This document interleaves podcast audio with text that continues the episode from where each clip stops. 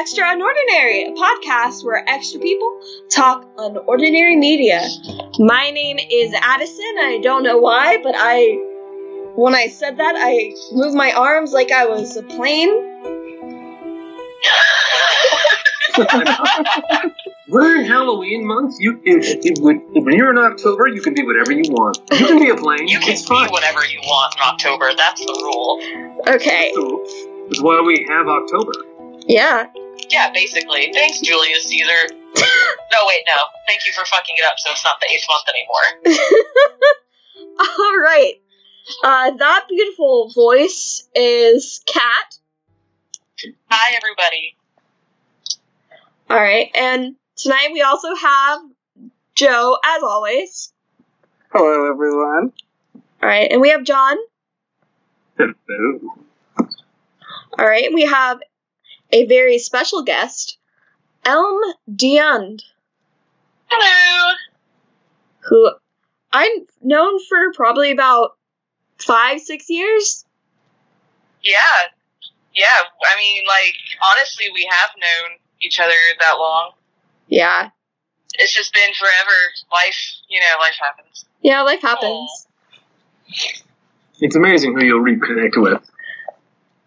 It, it really is. Like, you know, uh, Joe actually messaged me and we stayed in contact and he's like, Yeah, Addison runs the podcast. And I was like, Nuh-uh.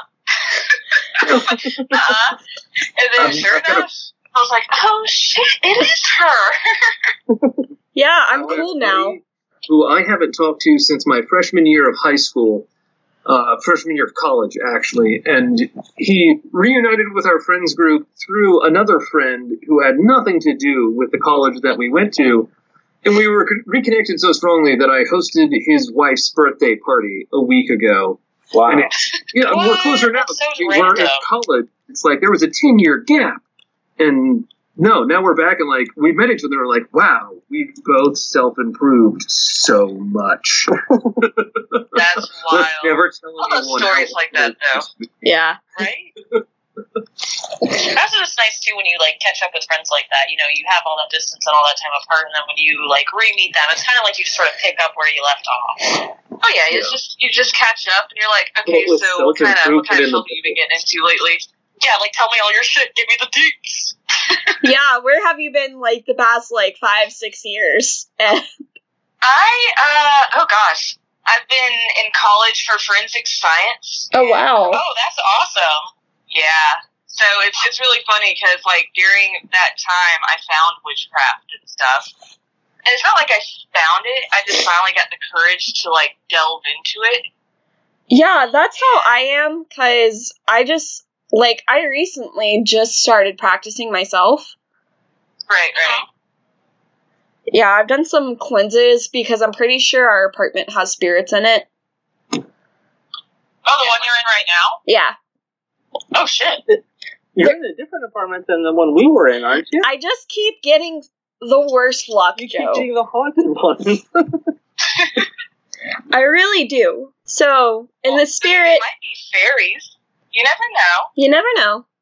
You know, I'm not, Right. I'm not I'm not ruling out anything, but my cats always get freaked out. Um Well, like cleansings are really good, and they're really easy. yeah, I've just been doing sage. Can we do a pro- can we at the end of this? Can you go through how to do a proper cleansing? Of course, yeah, totally.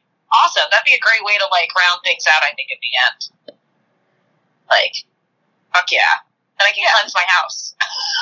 oh yeah, like it's it's really easy. It's really nothing elaborate unless you want to make it elaborate. That's why I love witchcraft. Right? It's like whatever you want it, whatever you want it to be, it can be. Yeah. So, like, there's I like no, that.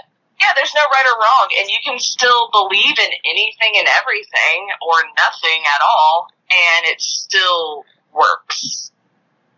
Yeah, it's pretty awesome.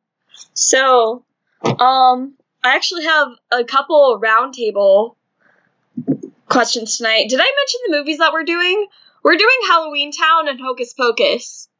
What? What? Disney double feature? So excited! Yeah, so two very prominent movies from my childhood. Well, and you know what's interesting about Hocus Pocus is I never even realized that it was released in theaters when it came out. Yeah, isn't it crazy? I thought it was a straight Yeah. to like Disney movie. I Yeah, did I too. did I, too. thought it was one of the like because they were doing that every like for a few months a year. They would do a new movie every Friday, and I thought they just ultra delivered for one of their Friday movies. And turned out no, this was a movie that released in theaters and just no one heard about and no one went to and bombed horribly in theaters, and then became a cult classic literally every year after that. Yeah. Yeah, I don't think I've ever got a Halloween, at least at some point in October, not seeing a part of it, if not watching all of it. I'm Yeah, I literally was like watching right it from while we Hocus record this podcast. like this movie is so quintessential Halloween because it goes so it goes weirdly deep into witch lore. Like they run into a guy dressed as Satan, and then they go into the whole witch lore of witches are, are actually servants of Satan, and do a whole random aside with this guy in his living room and his chihuahua and his terrible wife. Yeah. I want to get into that later. But I think first up, we're going to start off with Halloween Town. Right. But I do have a couple icebreakers. Joe came up with a really good one that we'll start off with, which is what is your favorite Halloween memories? Oh, So I have one. John's going to go first. I, I actually gave this one to him. I said, What's your best trick or treat memory? And I phrased it that way in particular because my favorite trick or treat memory was not when I was trick or treating, but I was the one handing out the treats. so on Halloween one year, um, we went through all of the traditional nice Halloween stuff. Traffic was starting to pick up uh, for people coming by and picking up candy. And I decided to up the ante. Like, we had gotten past where all the really young kids came by, because they usually come by during daylight. The sun had gone down, and it was time to get spooky. So I dressed in all black, covered my hands, and put a mask over my head that was mostly black but had a shiny red face. Really, really kind of creepy. Really only mildly creepy, but by itself, combined with everything else, it just looked like this floating red face and was quite creepy. So in that whole Dude, to a five year old, holy shit. yeah. Well, what I did to make it all the worse is I took the candy bowl and took it from inside, and I went on my front stoop outside, held the candy bowl directly in front of me, and then stayed as still as I possibly could. Until someone got into my driveway. Oh. At which point I would go from perfectly still with my face in front of me to a single snap motion into the direction that the that the child was. And I did that to no less than 20 kids. And I remember this teenage girl straight up noping out of my driveway. Made it halfway down, I did the snap, and she just went, nope, nope, nope, nope, nope, nope. And she just goes down the street away from the house. But my favorite part of that whole thing was, was when this kid couldn't have been more than six, like, was clearly scared, but came all the way down the driveway anyways. I made a point to creepily step a step further down, and he still came all the way up, grabbed a handful of candy, put in his bag, paused for a second, staring me in the face, and then went for a second handful.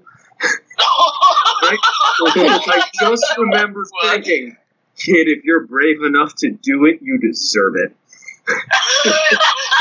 There's a trial by took a second fire candy. And and it just, just, all right, no, kid, you definitely earned that second handful.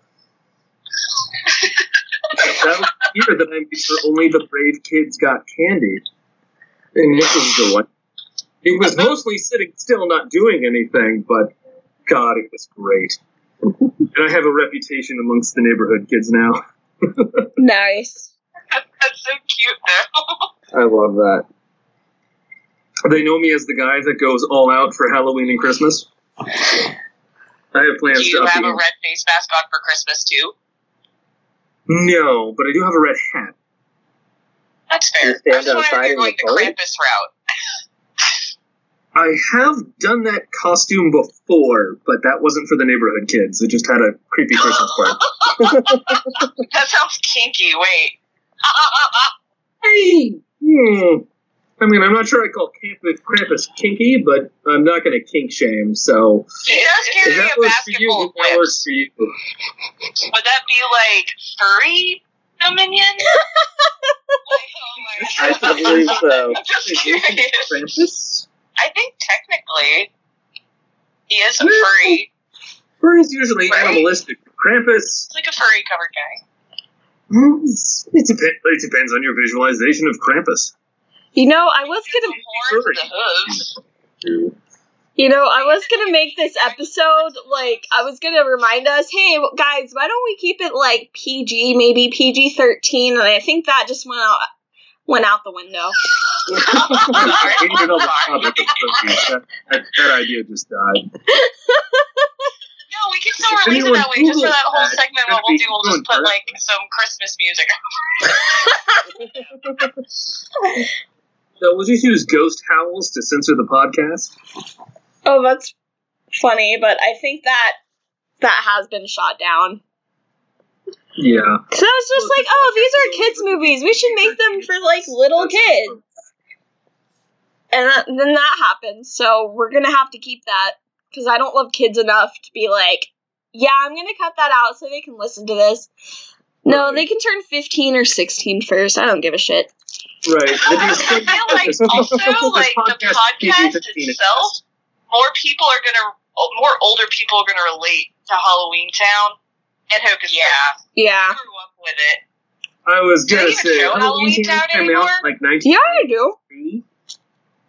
Yeah, That's 93 awesome. 'Cause I yeah. know we, we had to like find it because it's not on like Netflix or anything. Uh, John had it. should be. John had it on his Plex. I have everything Thank you, John. that. He does. All right. Uh, Joe, why don't you go next? Well, hold on. We have a good bit of data that we can throw at the audience here, and that's really going through the the years that these movies came out. Halloween Town came out in 1998.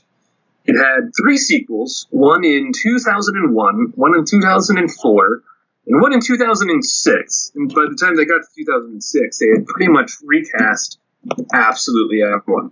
And Hocus Pocus came out in 1993. But don't Was it really ninety three? Yep. But as Wow. we mentioned earlier, don't feel old about that just yet because the movie came out in theaters in 1993, and apparently, literally no one saw it in theaters, um, which is why it's been so hard to get a sequel for it going.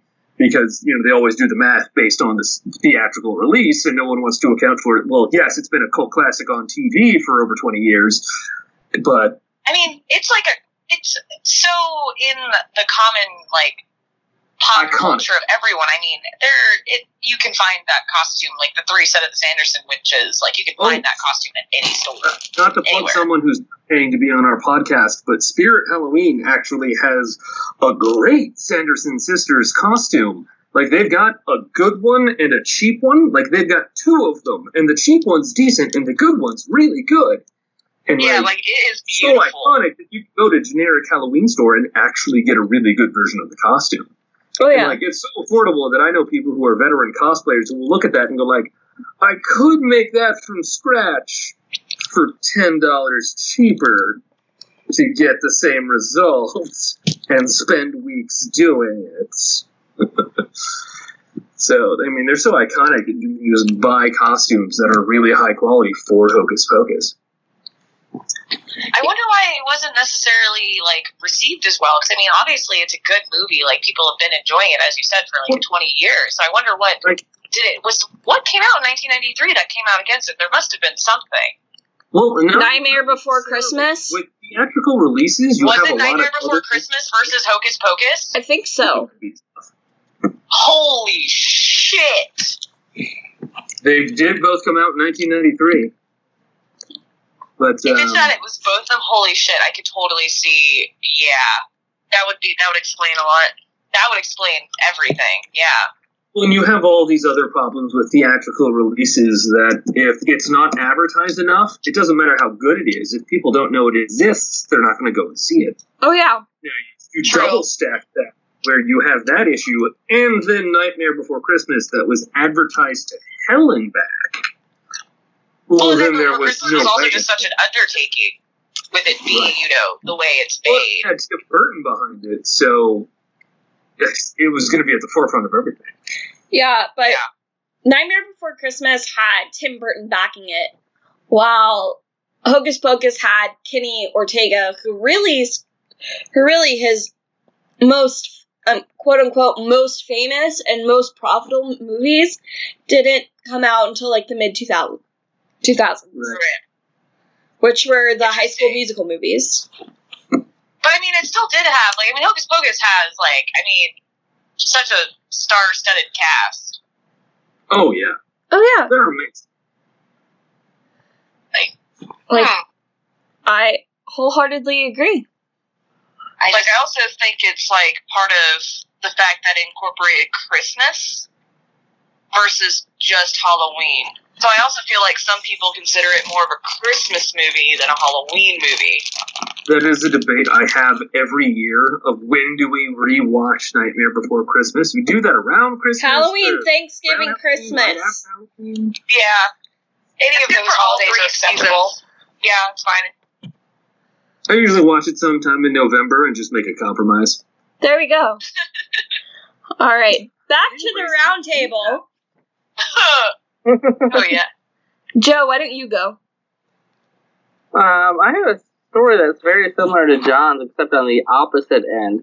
This is actually my first memory of any Halloween. And I was out trick or treating with my dad and my brother. My brother's two years older than me. I'm guessing I was probably about four ish, which would make my brother about six. Little baby. Little baby Joe. Yeah. So Little cute. little kids. Uh, this is before my parents got really conservative and didn't let us trick or treat or celebrate Halloween anymore. it Um, sucks that they let you do it and then took it away. Yeah. Yeah, yeah, church things. That, well, we could dress up if we wanted to go to the church one, but you had to dress as a Bible character. It's like everyone's in robes. How are you supposed to know who's who? I mean, no sense to me. But I would have dressed as a prostitute prostitute and protest. what, just be Mary Magdalene every year? Points for alliteration. oh And my so we were trick or treating, and my dad would always stand at the end of the driveway and just let us go up to the house. And so we go up to this neighbor's house, and she slowly opens the door, but she's completely dressed head to toe as Medusa. Completely freaked the crap out of me and my Oh. brother. We ran away screaming. And my dad, I remember my dad like laughing at the end of the driveway. I was like, how can you laugh at that? It's scary. Have you So seen kids be frightened? It's very humorous. Yes. If it was my kids, I'd be I'd be rolling on the ground laughing too. and then second memory that I want to throw in there too. Fast forward like 15 years later, so I'm about 20 at this point, and working at this place called Broadway Pizza with a bunch of my friends. And I decided to cross dress for Halloween this year, and we're going to a Halloween party that night. And so my two gal friends, um, Deanna and Kelly, both let me borrow their clothes. They do my makeup for me. They do my hair for me. And at this point, my hair, I could reach, I could touch it down my back with my hand. So it's about halfway down my back. So I had long hair, which was perfect. Um, they did all the makeup and stuff like that. We're getting ready to go to this party at the back of the restaurant. And as we're getting into the car, this pickup pulls up next to us with a couple of redneck kids in it. And one of the kids is like, hey, where's the party at? And so my gal friends are talking to him, the driver, and in the passenger seat, this kid is giving me the eyes like he wants to take me in the back seat of his car or something. And my gal friends are like, they slowly caught on and they start laughing once they realize what's happening. And I'm giving eyes back to this kid because I think this is hilarious. And so I'm just like sucking on the end of my pinky finger, looking at him, blinking, winking my ah! eyes. Finger guns in full display. Oh yeah. Dear Lord. so, Joe, what's the end of that story? Oh, they ended up driving off. They didn't even go to the party. Ah. Yeah. Thank goodness. no, no, no. But I, I look hot, and I'm really upset that nobody ever got photos of it. oh, I was about to ask for photos. Yeah, I wish. Say to me. Kat, why don't you go next? So, favorite Halloween? Sure. Favorite Halloween memory? Ooh. Uh, I guess probably it would be the one where I got to work at a haunted house for like a month surrounding Halloween. That was pretty fun. Ooh, up in Um, Vermont. Up in Vermont? Yeah, it was really great. Uh, we did it for like from September to the beginning of November. Cool. What did you do? Like, did you do anything special or fun?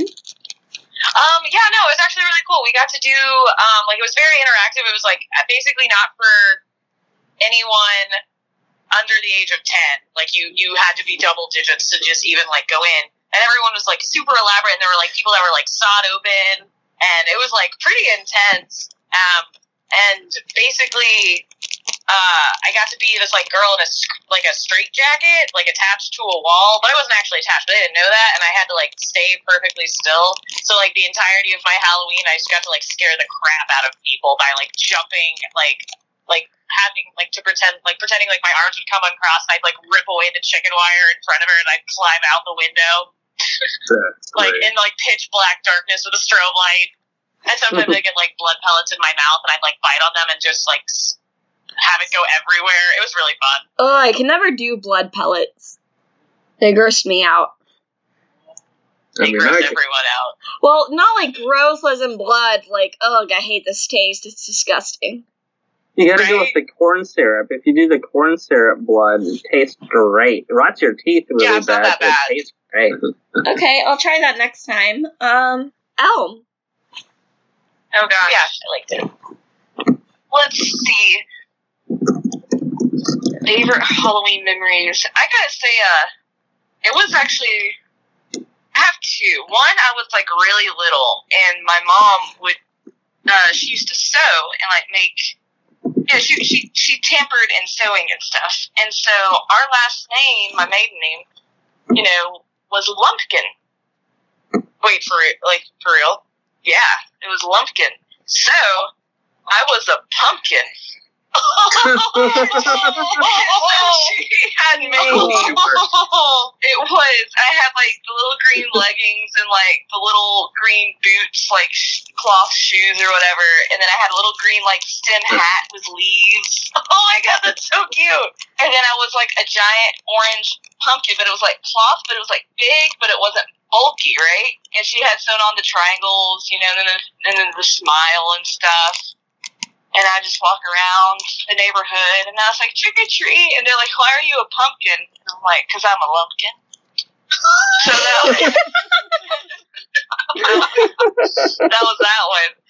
And uh, the, the last one, you know, I have a lot of great ones, but there was one where it was last year, and me and my fiance, we like dressed up. We didn't know what we were going to be for Halloween, so we kind of just threw on clothes and like the face paint and everything, and, and like went out.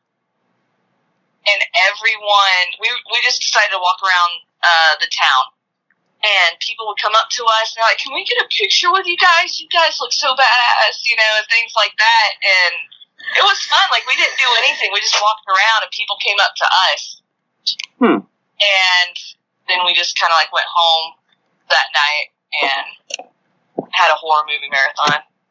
That was things like that, you know. Like I like the simple things, Nice. but uh, yeah, childhood memory and like recent memory. Nice. Uh, that leaves me.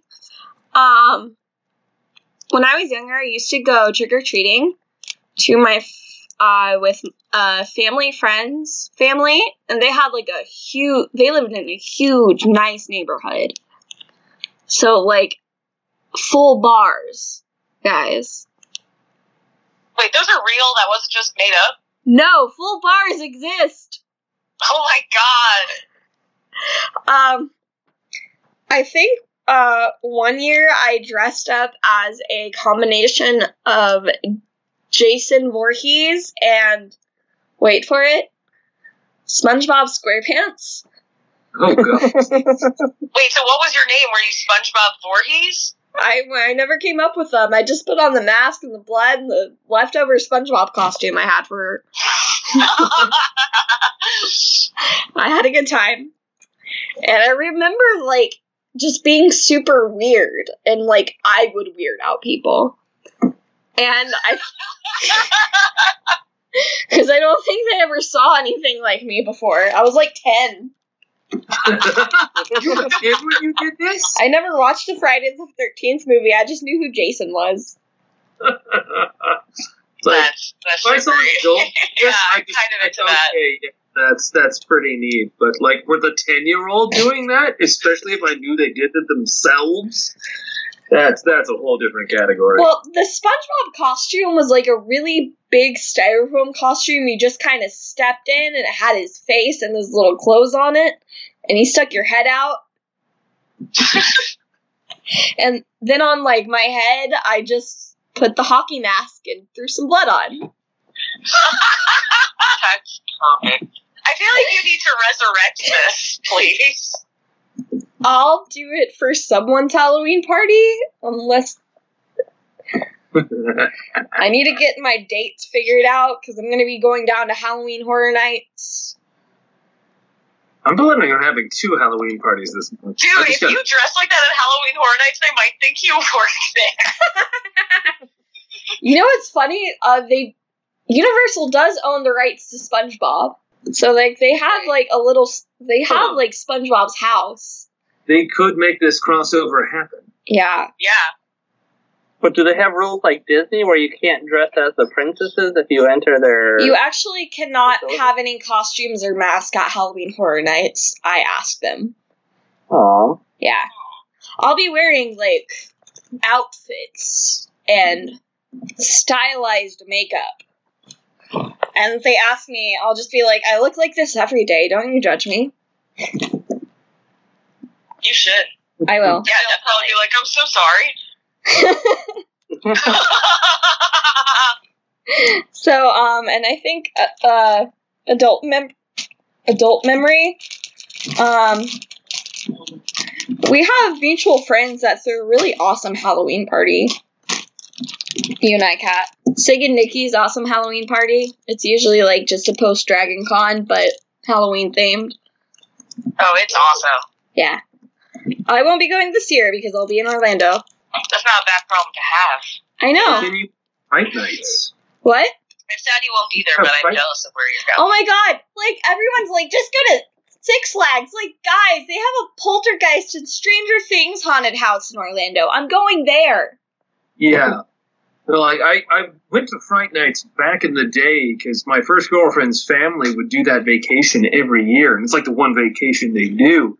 And I came down a few years, and it's absolutely great, especially if you're the hardest person to scare in a group. Oh, it was great fun because the people would run up to me with chainsaws and bloody masks and be like, "Hey, what's going on? You guys get paid extra for this, or are you just doing it for fun?" Yeah, we're just doing it for fun. That's great, man. So you see the blonde in the front? She's extra jumpy. Go for her. they just nod and. And it, it, it was great. And since Fright Nights is so much more adult oriented, they sell more booze. Yes, they do. I will not be having a car, and I usually don't drink, but I will drink. So, um, last year I dressed like a vampire, and if um, I don't know if a lot of our listeners know this, but I have gigantic boobs.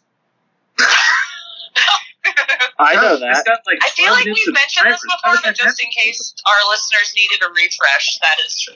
So my boobs are like, and I'm a small person. I don't have a big frame. It's true. You're tiny. I am a tiny person. So people like when I'm wearing something cleavagey, people recognize me from my boobs. Because they just look down and that's all they see. to the top of your head and then bam. Thanks, John. Um, I've literally had people come up to me and said, I'd be like, Hi, nice to see you again. They're like, I'm sorry, have we met? I'm just like, Yeah, Addison, we met at a party or a con. They're just like, Oh, I didn't recognize you because your boobs weren't out. Wow. That's my legacy. Wow. Hmm. Boobs McGee. Yeah. yes, but like five foot tall. Boobs McGee. It's, it's a two for one. Yeah. So How tall are you actually? I don't want to. five foot tall. You are straight five feet. Yes. So I was not making that up. That is yes, you are correct, John.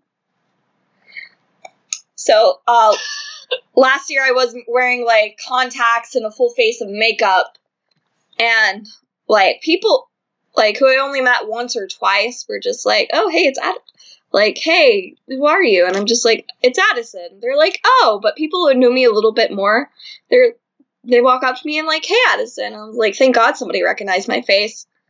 And no, You know, I have the same. no, they recognize my boobs. Yeah, I have the same thing just for hair. You know what? Yeah. I can tell you, I can see you from like across a room. I have seen you from across a very crowded room and know it's you because of your hair. To find out my, the table that we're at in restaurants more than once. Yeah. So, to move on to our from boobs to our two kid friendly movies we have tonight. First, we're going to talk about Halloween Town. So, Halloween Town was, as stated earlier, released in 1998. So, it's been out for 20 years. It was a Disney Channel original movie. Back in the classic eras where they I think they I think this is what you're talking about where they were releasing a new movie every Friday. Or, Yes, it was. That's when they had their TV um, TV movie era. yeah, Yeah, they had other really great classics like what, Under Wraps? Zenon, Girl Great. of the 21st Century. Zenon. Cheetah Girls. Oh, I forgot about Cheetah Girls. They had Cheetah Girls. I love Cheetah Girls. Did you know they had Cheetah Girls books? I do because I read them. I did not know this. I still have them. Wow. Yeah. So moving on from that very embarrassing train of thought. So this movie was directed by uh, Duwayne Dunham. Wait, Dwayne Denham? Dunham. Dunham. Okay, so it'd be like his name is Dwayne Denham. He has like the coolest name. It's Dunham. You always get bonus points for alliteration. yeah, for real. So, anyway, Mr. Dunham. So and it stars Debbie Reynolds, Woo! Kimberly J. Brown. Is it Judith Hogg? Haig? Hoag. Hoag. Oh, Yeah. yeah. Judith Hoag.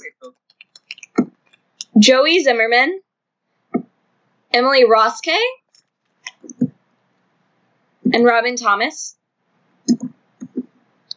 This, uh, the overall story of the movie is, is on Halloween. The kid's grandmother, Aggie, played by Debbie Reynolds, comes to vi- visit them. Aggie wants to start Marnie's training as a witch before her 13th birthday, or Marnie will lose her powers forever. But something dark and evil is growing in Halloween Town, and Aggie wants to defeat it. However, her mother, well, Aggie's daughter, the kid's mother, doesn't want to help. Oh, it's worse than that. She wants to specifically never let her daughter know she's a witch until her powers already fade. Yeah, that's so shitty. We'll get into that.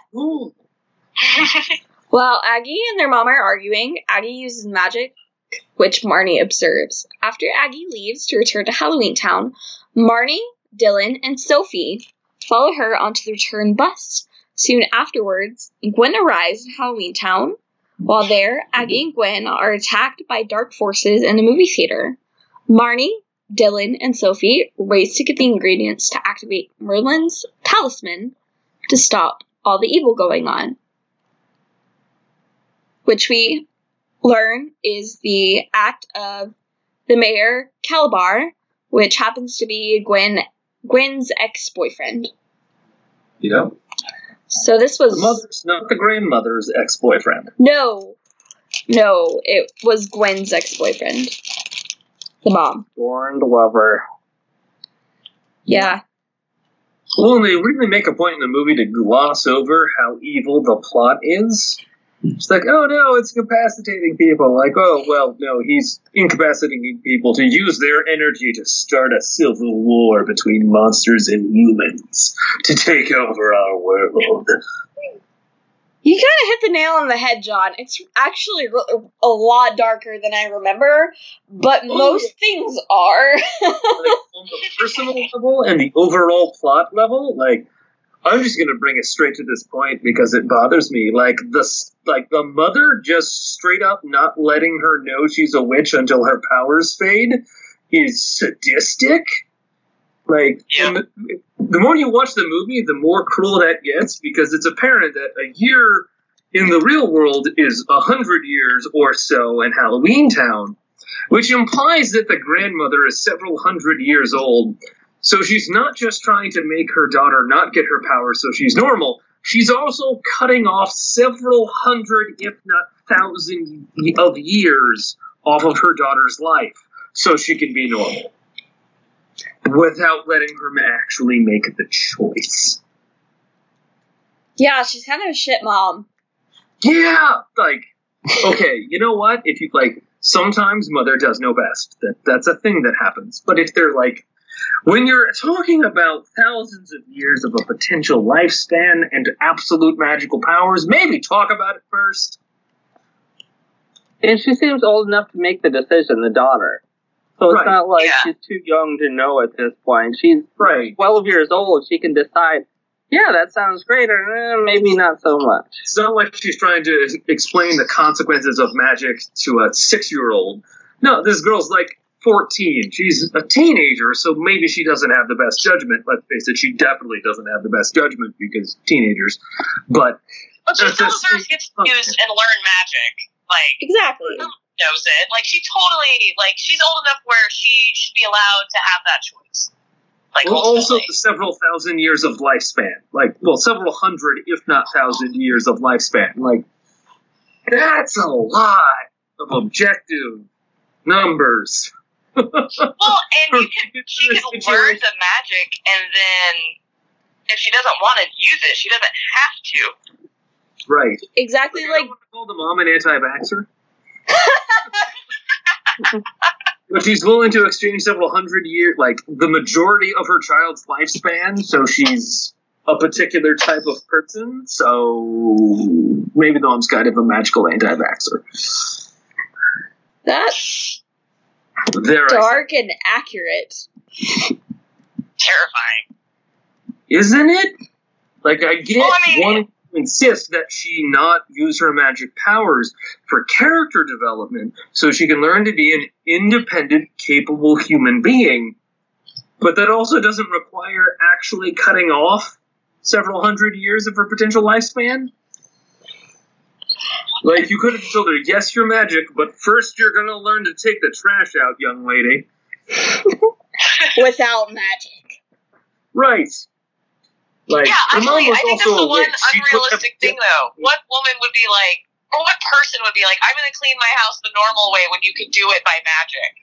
For the love of a human, parents raising teenagers because you're teaching them responsibility and the level of effort that other people have to do to do the task. Meredith Gaunt from Harry Potter. Mom has magic; you can totally make her do that. Like, there's no way that she would have had stronger magic than her mother, who was definitely trained for a long time on how to be a witch. So, they skipped the whole "you're not allowed to use your power" thing, the mom could have still gone like, "Oh no, I saw you cheat and use magic. Boop! Now you have to do it again." Because that's a thing all parents do. Maybe not in magical terms, but still, parents watch their kids to make sure they don't cheat on chores, and then make them do their chores so they understand how responsibility works. That's true. But I mean, the one thing though is if she doesn't go to start church, what if she doesn't like go there by midnight of that night? She loses the ability forever.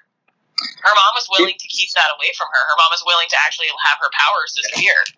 And John, we know what sheltering does to little kids. As the person who went to private Christian school, would you like to elaborate on that? Oh, that worked for a while. You have five minutes. I went to a private school that was slightly younger than desegregation. That's a great way to start it off. Uh, when you're in Yeah, the South, wow. some private schools are really good, some private schools are really bad. Uh, because some private schools are built because public schools are terribly underfunded, and if you have more money, it's a great way to get your child ahead in education. And there's a lot you can say from a social responsibility perspective on that. But the arena we're going to jump into is what happens when a private school is founded because we don't like the desegregation thing and how that operates 30 years later. When it's not quite that bad, but it's still not good either. Um, I knew a family that bought and sold same Hummer four times. Um, there was one kid who was whose family was wealthy enough to pay for 35 kids, only 10 of which he was friends with, to go to Lake Lanier Water Park for the day for free. Um, so yeah, like I went to Republican Academy, more or less. Um, yeah, and some of those people are great. Some of those people were horrible. Some of them were horrible and then became great. I was somewhere in the middle.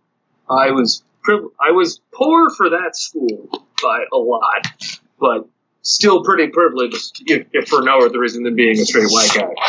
And growing up in that was a whole adventure when I got into the real world. Like, oh, this is. Oh, we missed so much. Oh no, so much. Thanks, Bush. Mm. Like not not to make it terribly political, but privilege is definitely a thing. As someone who grew up in it and then stepped out of it and went, "Oh wow, I missed so much." Um, Yeah, it's really amazing how privilege does affect your. Because you don't really think of yourself as privileged when you're a kid, just like me. I grew up in like a four hundred thousand dollar house. My dad's a was a software developer. Um, and around the big like IT boom in the early two thousands, and because we never really flashed our cash like in the way a lot of other people did like trip uh, multiple trips a year to disney like european vacations yeah, that's that's even more than I had, and I still went to quote unquote Republican Academy. yeah um so and i thought we were like poor What?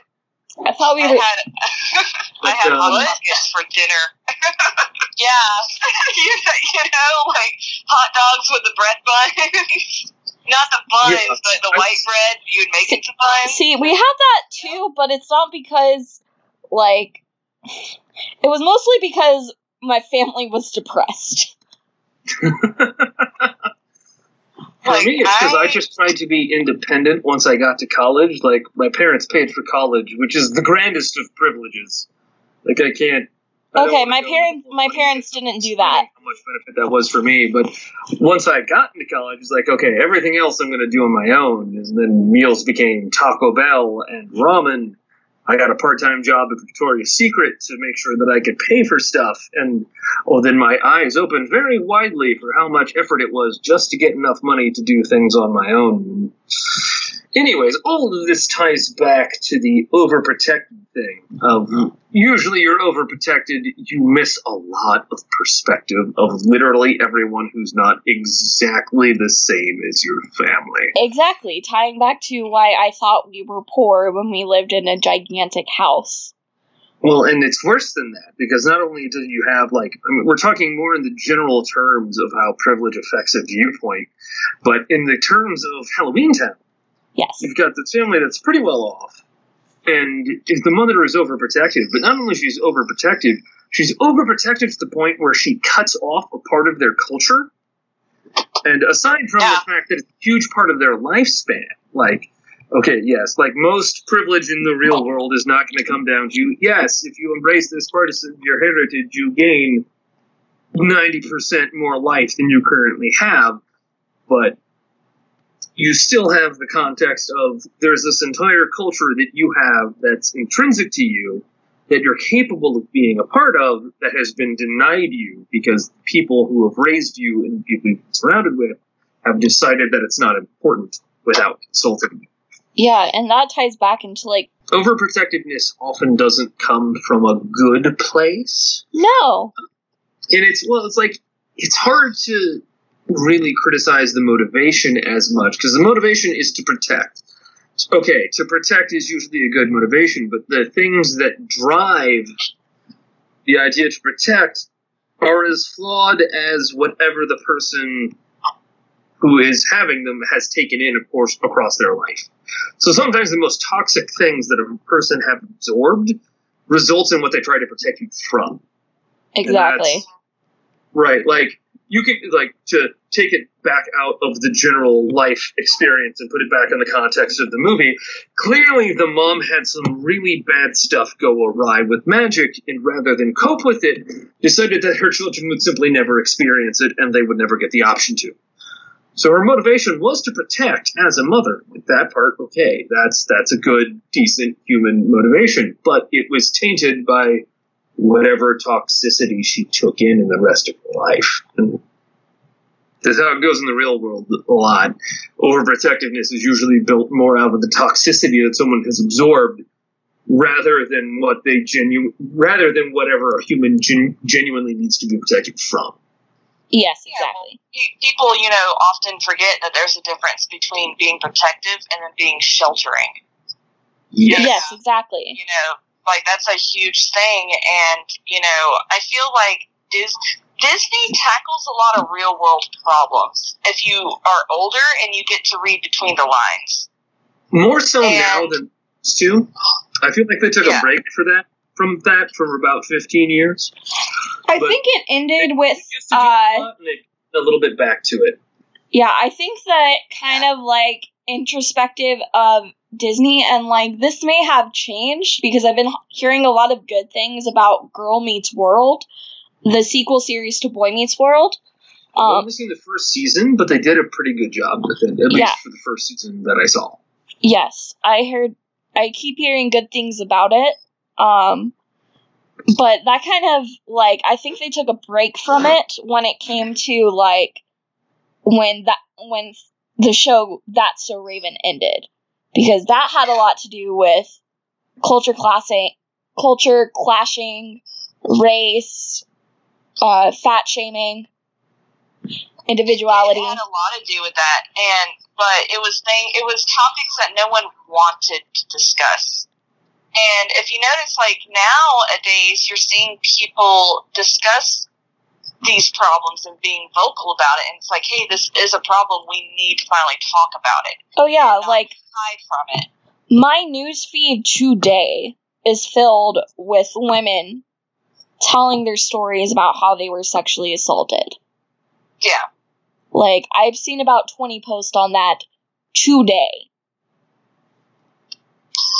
And like that's the thing. It's like you know, I feel like it's a good, it's a good thing. You know, I mean, it's it's a sad thing that it's a problem, but it's a good thing that we're finally like talking about it. And I feel like you know, Halloween Town kind of tackled that problem of overprotective parents. You know, and delving into the religion aspect of it. You know, like being raised Southern Baptist and everything Hey, like, twinsies. that's not God is the devil. Yeah. And with um, the Halloween Town, you know, the mom was also trying, you know, like y'all have said, protect the daughter. That turned into sheltering and being like, nah, I'm willing to not have you have your powers just so you can be normal. Right. know, and to cutting off from that lifespan to culture. make sure you're my perspective of healthy. Yeah. Yeah, you know, and it's like at that age, you kind of start getting your own ideas and your own beliefs, and you start thinking for yourself And, you know, when it comes to people see that when a witch is brought up, they're evil. But what I love about Halloween Town is the witch wasn't evil, she was good. And it shows the power of believing in yourself and being able to choose your own path. Yes. And to elaborate, to elaborate on that, it wasn't just the witches; it was literally everyone.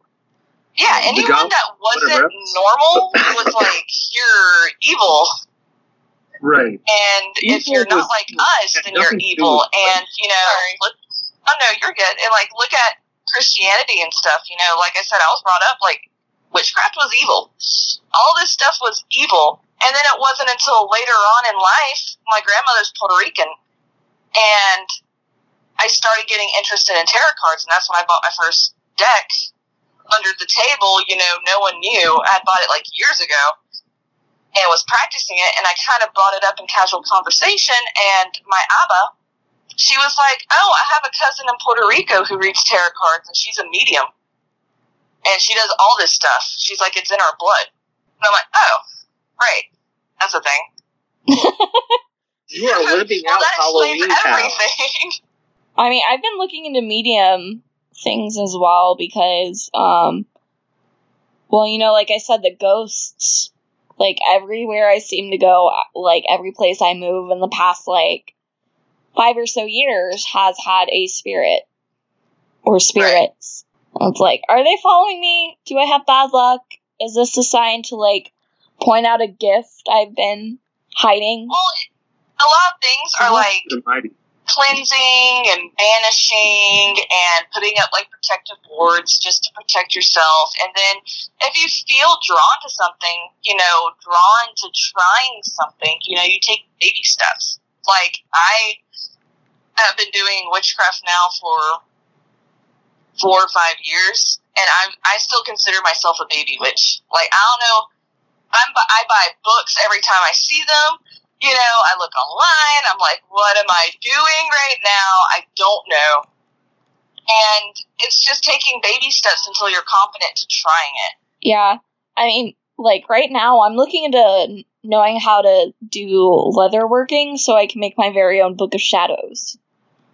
Yeah, and that's the great start. You know, like my book of shadows right now, the beginning pages are just basics, color correspondences, what the moon phases represent, what um, what are the the main holidays. You know, like the Sabbats and the equinoxes, and things like that, and um, what are well, how would I celebrate that time of year? You know, like what what does that resemble? You know, delving into mythologies and everything. Because I'm a pagan and not a Wiccan, Yeah. and so I believe in a lot of different deities. And um, you know, like I've started to really delve deep into everything, and because I started delving deep in everything, there is a self empowerment. And again, I think that's like what Halloween Town also shows is that once she like saved everybody, there was that self empowerment feeling. And being a witch, you know, you do feel that. You're like, hey, I did something. And it could be anything. It doesn't even have to be like crazy rituals, you know, like I throw salt at random places or I burn like an incense. I'm in the car and I listen to like witchy music. And it's just self empowering. It's like I didn't even do anything. But at the same time, I did do something because I believed I did something. And the movie covers that even from not even Witcher's perspective, but the whole plot line of Luke the Goblin is based on self empowerment versus dependency on trying to be cool. Because he tries to be cool and be whoever this other person wants him to be, so he can be this uh, this object that other people want him to be. And really, the part where he's happy is when he's like, "No, that was all pretty horrible. How about I just try and be good, and I'm going to own trying to be good, and everything turns out better for him for taking Yeah, and the you know, it's about self- being yourself and true to yourself and finding yourself, Mhm. regardless of what. And it shows that parents can be toxic, which I think is a Oh, really big thing. Oh, yeah. Oh yeah, You know, because you grow up in, you know, if you grow up in your family or something, you know, your parents are all you know. But then once you start thinking for yourself and everything, because that kind of happens around 13, I think why, I think that's why a lot of kids and parents have those rough years. I'm still going through rough, rough years with my parents, and I'm 25. Yeah, I listen, girl. Yeah. Yeah. Yeah. I love my parents to death, but it's a rough ride sometimes. Oh yeah, like I love my parents more than anything. There's nothing I wouldn't do for them. Oh yeah, like same here. Like I love them. When I told them, I was like, I uh, I was like, I'm not.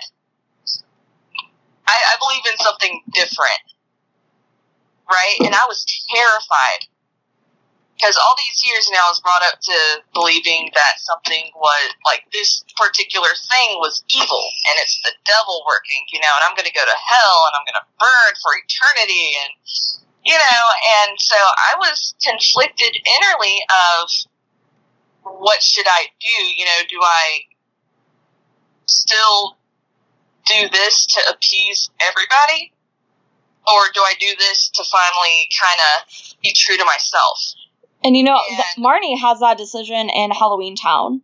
Like, Exactly. does she go back to her mom and just not be a witch, or does she go to Halloween Town and like discover and learn to use her powers? Yeah, you know, and that's a big thing. I feel like at least everyone once in their life kind of tackles that. It's like, okay, do I do this for them or do I do something for me? Yeah, and it's usually around the age of thirteen. Yeah. Like, you know, I don't think um Teenage in some respect. It may be 13, 14, 17. But Yeah. teenage years, like from twelve to even nineteen. Yeah, teenage years are train are adults with training wheels. Yeah. And I just I don't think a lot of people give teenagers enough credit with their own like um anatomy autonomy. Yeah.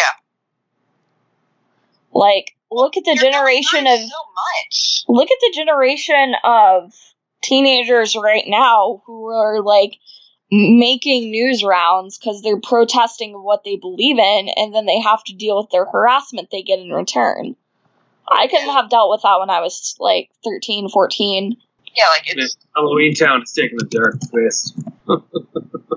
did we go off on another political tangent A little well, bit. it kind of ties into Halloween. it does tie into halloween town and Part of the plot is like well, like a lot of the plot is pre-exist. Like even if you go into the sequels, the majority of the plot is that a pre-existing power or some sort of privileged power comes in and tries to exercise absolute power, denying people free will, and that's relevant to kind of everything ever. That I mean, that's the human struggle. I mean, we live in a society, and the, the downside to living in a society is that people will try and take control of that society rather than empower it, enable it, safeguard it. There's always going to be someone who wants to take control of it.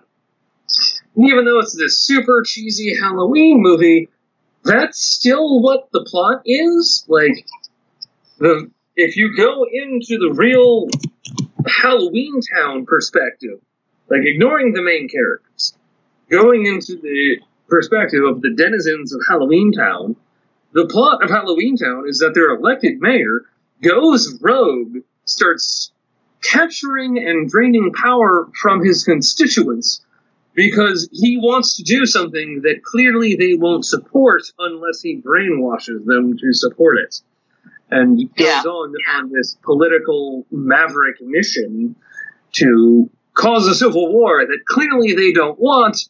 Otherwise, he would have just brought it up regularly. He was already the mayor of this place. Like, he was their ruler. If if they wanted to invade Earth and he said, "Hey, let's invade Earth," they would have. But instead, he abused his power, his position of power, to damage people, uh, inhibit their ability to make their own decisions, uh, remove the people who were uh,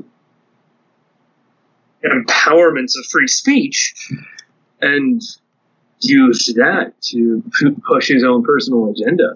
So even though it's this cheesy children's 90s Halloween movie, it's kind of how politics works Yeah. in real life. Pretty much. It's really true to life, even though it's about fictional goblins and stuff. Yeah. Which, getting back into like the actual realm of the movie, um, aside from the plot, I I watched this with Kat the other day. Kat, who was just on with us, but got the news that her cat had gotten out of the house again and she needed to go find him. That's a good reason. Yeah, as someone with uh two to three cats, um, I do understand that. We watched I watched this with Kat, also my roommate joined in for a little bit, and we were commenting like, oh, you know, this you know, I thought this was gonna be a bit cheesy going back, and it is, but it's not bad. Yeah, it's super cheesy, but at the same time, the core mechanics of it are really true to life. Oh yes. Like I didn't think that the um the makeup and the costuming it wasn't something you'd obviously see in like a really high budget Halloween movie, something like produced by Blumhouse or what have you. But it looked about like what you would see in a haunted house, like as far as the costuming and the makeup went. And I thought that was really interesting. Yeah, I thought the makeup was great coming from special effects makeup background. Looking at what they did, it was very Planet of the Apes ish, to where you're looking at these people and you can't really tell where the seams in their masks are. Everything was very so flush and fluent with their actual faces. And It part of was so well done. yeah, and part of that was that they kind of decided if someone was going to be mostly human or mostly monster. It's like they knew the limitations that they had makeup wise, and then they just rolled into it. They're like, all right, someone's going to be mostly monster with a few few human features, and it'll they'll be mostly masked, or they're going to be mostly human, and we're just going to tape some monster features on, and that'll work. Yeah, and I really enjoy the final outcome of it. Yes, it's a little classic movie, you know, that kids aren't afraid of. Yeah, and I like that they went that direction instead of going over the top and making it even like semi scary, is because like this is a movie I would feel comfortable introducing someone as young as three to. Oh yeah, because it's a fun, uplifting movie. Oh, it's so cheesy. Yeah, like we've talked a lot about the deep implications behind things, but when you're watching the movie, it's just a cheesy movie about a girl who wants to be a witch, and like the characters don't even have that much depth. I mean, they're all brats, literally all Yeah. of them. Yeah, it, Even the grandma is kind of a brat. The villain's a brat. Luke, the the love interest slash semi villain, he's also a brat. It's it's all cheesy. So like, and that's kind of the appeal to it when it's got all of this cheesy stuff, but it's still pertainable to real life. That's that's good. That lets people observe uh, absorb the lessons about how life works from watching an absolutely ridiculous Halloween movie. agree. So, do we have any final thoughts on Halloween Town? The mother is the worst. yeah, she is. Just honestly, I have more sympathy for the mayor of Halloween Town who is the villain, than I do the mother. She's she's just mean, so center. I have more sympathy for her in the second movie, where she almost gets seduced by a golem made out of frogs. yeah, I need to rewatch that movie. I don't really remember it all that well, but I do remember a little bit of that. From the whole hyper religious protective thing, she's just a little bit better. But I mean, you appreciate her a little bit more because maybe this time Mama will get hers and she'll out. she doesn't, but Oh, spoilers. I know. Well, also it's a frog golem, so maybe good for her that she didn't get hers. I'm not gonna kink shame. If frog, go- frog golems are your thing, then good on you. But I don't think they were hers. So no. yeah. And one observation that I had that I really liked too, which kind of ties into everything that we already discussed, is when Marnie, at, well, at the tail end, when they're joining together as a family, and Marnie is finally feeling this independence and feeling her witch powers come on. And not only does she care about her own powers and becoming a witch, but she also turns to her brother and encourages him. Yep. And the mom doesn't even do it at that point. And The mom's still so self-absorbed with what she's doing, and Oh. it's only the daughter that's like, "Hey, believe. All you have to do is believe. Believe in yourself." Well, and her brother was so obsessed with being normal, and she was just trying to tell him that no, you could be more than normal if you wanted to be. Oh, look, you have magical powers, buddy. You're you're better than normal. Come on, man. Yeah. So Also, on a tangential note, since we're on the siblings, we all know that the youngest daughter daughter was a far better witch than literally any of them, right? Yeah. yeah.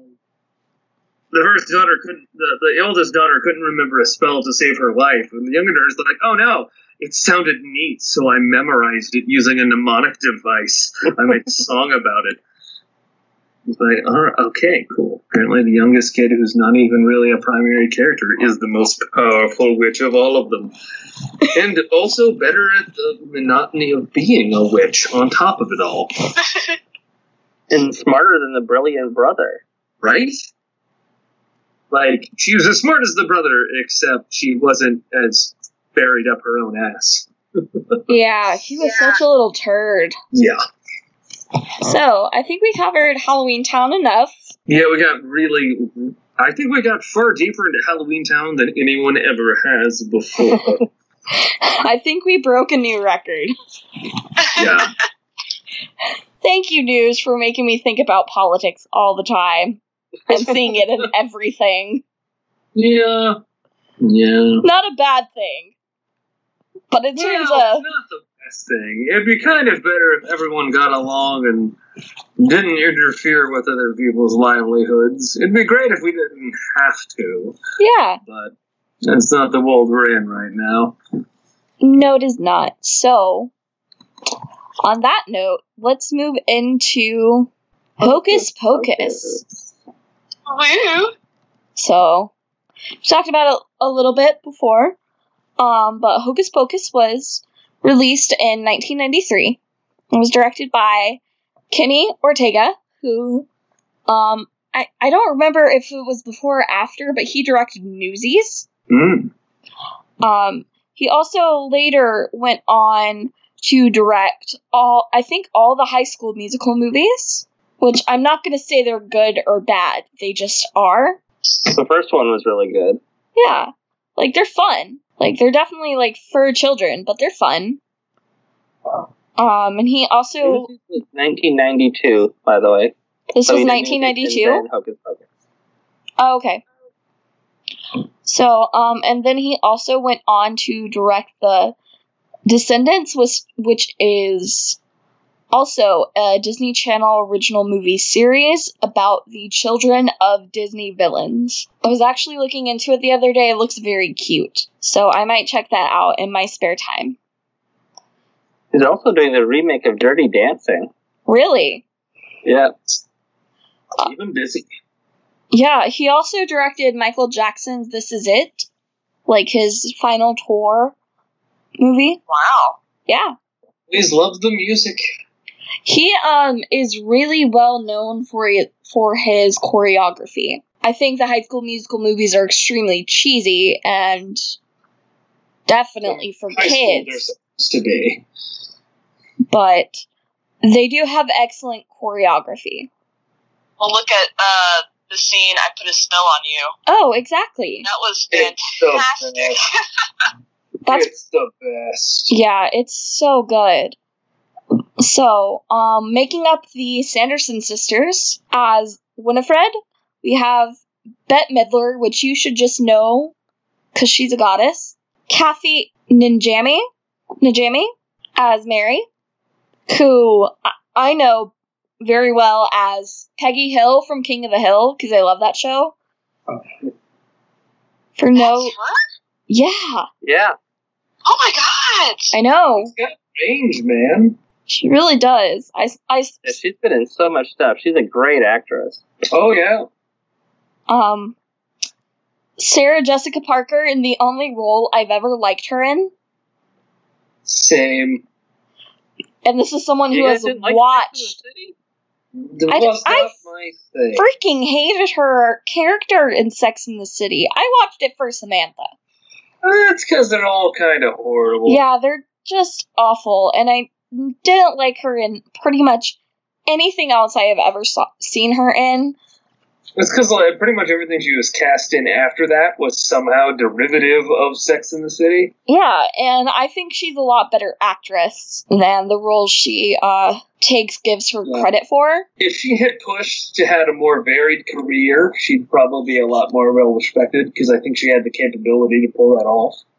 But at the same time, it's really hard to snub a consistent job for that many years, especially as an actress. Yes. So I, I get why she didn't push harder, but it also would have been nice to see her get into more varied media and stretch her wings a little bit more. Yeah, which is why again I think this is her best role that she's ever had. Mm-hmm. and I'll get into that later because I really do love her character. Um, Omri Katz, who I'm not sure was in anything else that I recognize, Vinessa Shaw, and uh, Thora Birch, who grew who grew slightly older to be in American Beauty. Huh. Yeah, she's the teenage daughter in American Beauty. Yeah, with with with her character, you think of her all the time of this little kid, but Thora Birch was pretty active in uh, the late '90s. Um, she was born in 1982. Like, Yeah. you look at this movie and you're like, she's such a kid. Like she's she's not a kid. She's she's damn near 40. She's in her mid 30s. um, but we this movie is such iconic childhood Halloween for anyone over the age of 25 Mm-hmm. It's it's hard to think of her as a full grown adult, but she she was, and she was uh, in a lot of stuff for a short period of time. Yes, I uh, particularly I think her best movie was Ghost World. Yep, that's what I was just about to say. I love Ghost World. Yeah, that's one of my favorite movies of all time. I'm sure it's really w- weird to think of her as her character in Ghost World versus her being the bratty younger child in Hocus Pocus. I think it's weirder to think of her role in American Beauty. Yeah. I, well, it's weirder to think of literally anyone's role in American Beauty. Yeah. Role in anything else. The world was a different place in 1999. It was. Oh, Y2K. Yeah. Well, we were still recovering from the 80s, for being honest. The 80s didn't stop until 1993, and then we were still recovering 10 years later. Yeah. Um, so, Thora Birch has also been in a couple, uh, several low budget but still enjoyable horror movies since then. I don't recall the names, but I do see her from time to time when I'm watching something that I find on like FEARnet or Shudder. We should follow that up. I mean, I'm sure we've got room in the podcasts for October to have a Thora, Thora Birch horror movie included in the realm. Okay. I'm down with that. Um, Yeah. Hocus Pocus Legacy. Hocus Pocus Legacy. So, um, the story is 300 years have passed since the Sanderson sisters were executed for practicing dark witchcraft. Returning to life thanks to a combination of s- of a spell spoken before their demise and the accidental actions of the Virgin Max, the new kid in town, the sisters have but one night to secure their continuing existence. So, I learned out what a virgin was from watching this movie. Not exactly, but I had to ask. Right. This is where I learned the word from, and I don't. They said virgin like 18 times in this movie. What does that mean? Well, well, technically, uh, I don't. I think a lot of the virgin of like when it comes to like magic and witchcraft, I don't think it means someone. I think it means something a little different than someone who's never had sex before. Well, It context. It's um. So like, what that is is you're considered like a virgin. Say if like your blood's never been used in any kind of like ritual. Right, unused is really the the delineator because if, you- if you ever want to simplify it, just look at olive oil. Clearly, that's not in a sexual context, and if it is, I want stricter standards for olive oil. I do something uh this kind of pertains. Um there was a Disney Channel on Disney Channel show and I forget which one it was, but uh they had a joke that was like, we've got olive oil, virgin olive oil, olive oil with a questionable past. This was on a kids show. Give me the slutty olive oil. I like that's more garlic. in it. Isn't that what KY is? Oh god, I feel like it has to go through more than just a few iterations to make it to KY. a little bit. It's not just microwave. No. Also, PSA: don't use don't use oils with condoms. They break them down. This has been your sex safety tip from the extra unordinary. Yeah, don't get accidentally knocked up on Halloween. Or any time of the year, really. Just, you know. Yeah, it's like one thing if you want to use coconut oil for massage, like don't put it on your wiener and then put a condom on it. That's bad news bears. Moving on. Entertaining and educational. See what ha- happened was When we started talking about Hocus Pocus and we got to condoms and I'm this movie makes people feel things. It really does. So, So, on that point, yes, because there is stuff to talk about on this topic. of course. If you, if you ever found Sarah Jessica Jess, Sarah Jessica Parker hot, you found her hot in this movie. Exactly.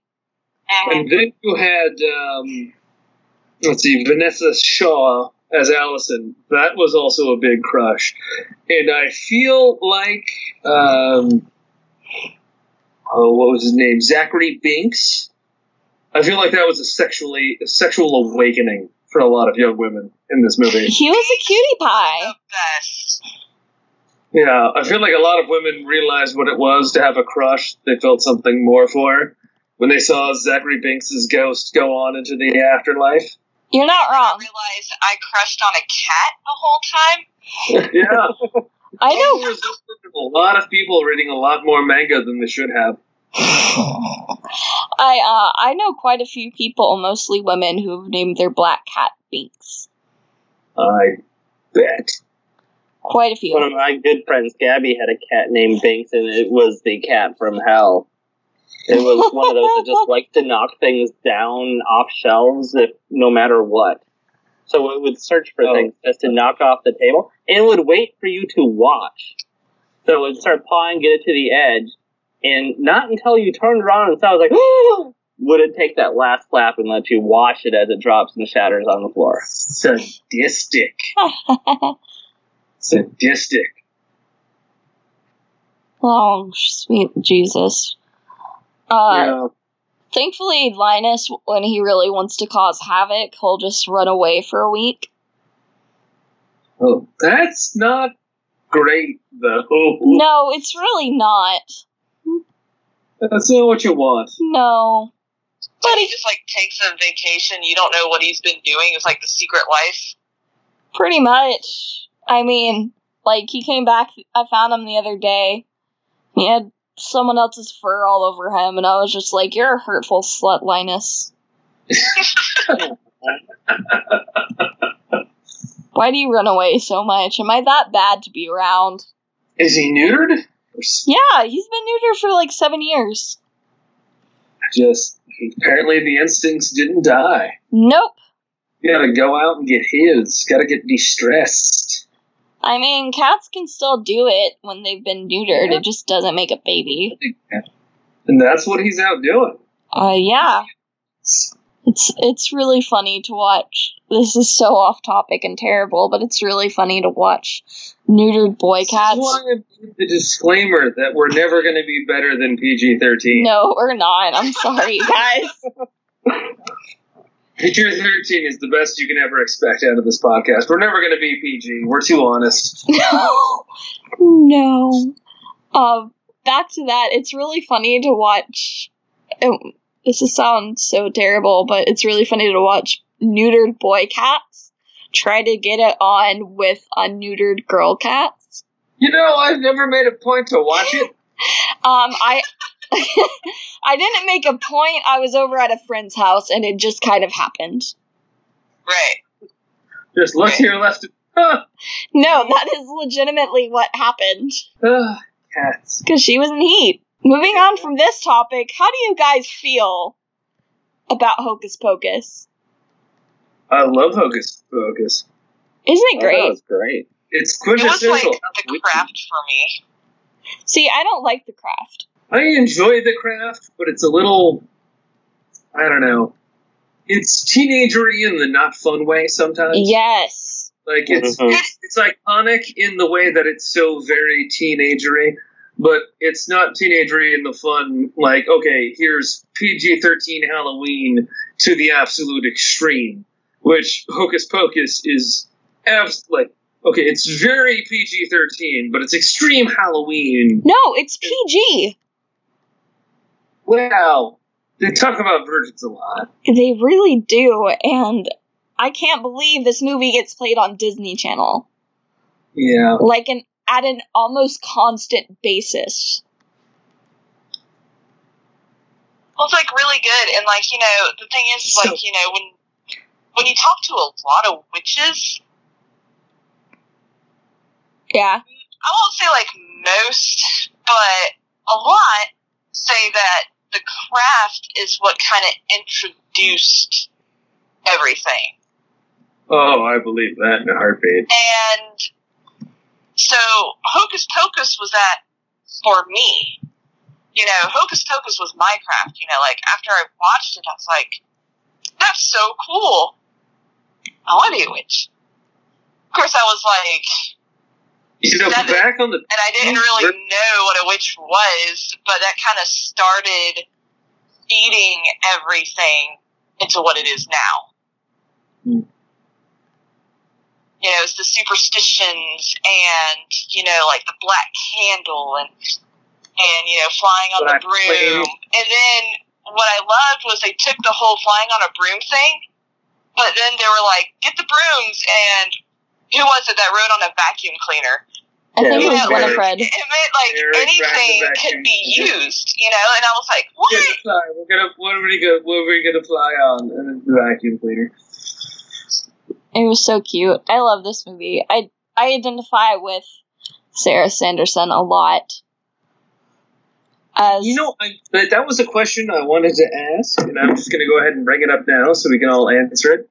Which Sanderson sister do you identify with most?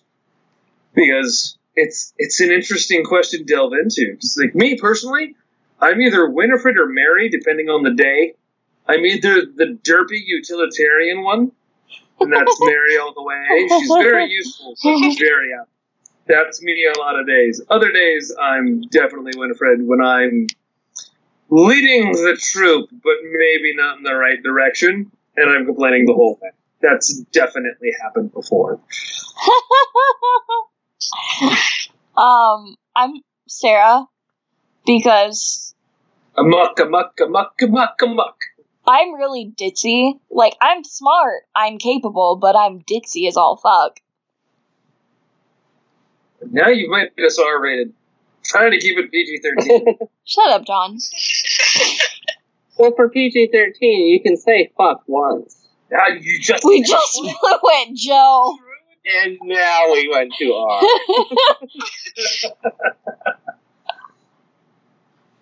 Alright, it's fine. This is already set as explicit on my uh on every platform and I don't know how to undo that, so it's fine.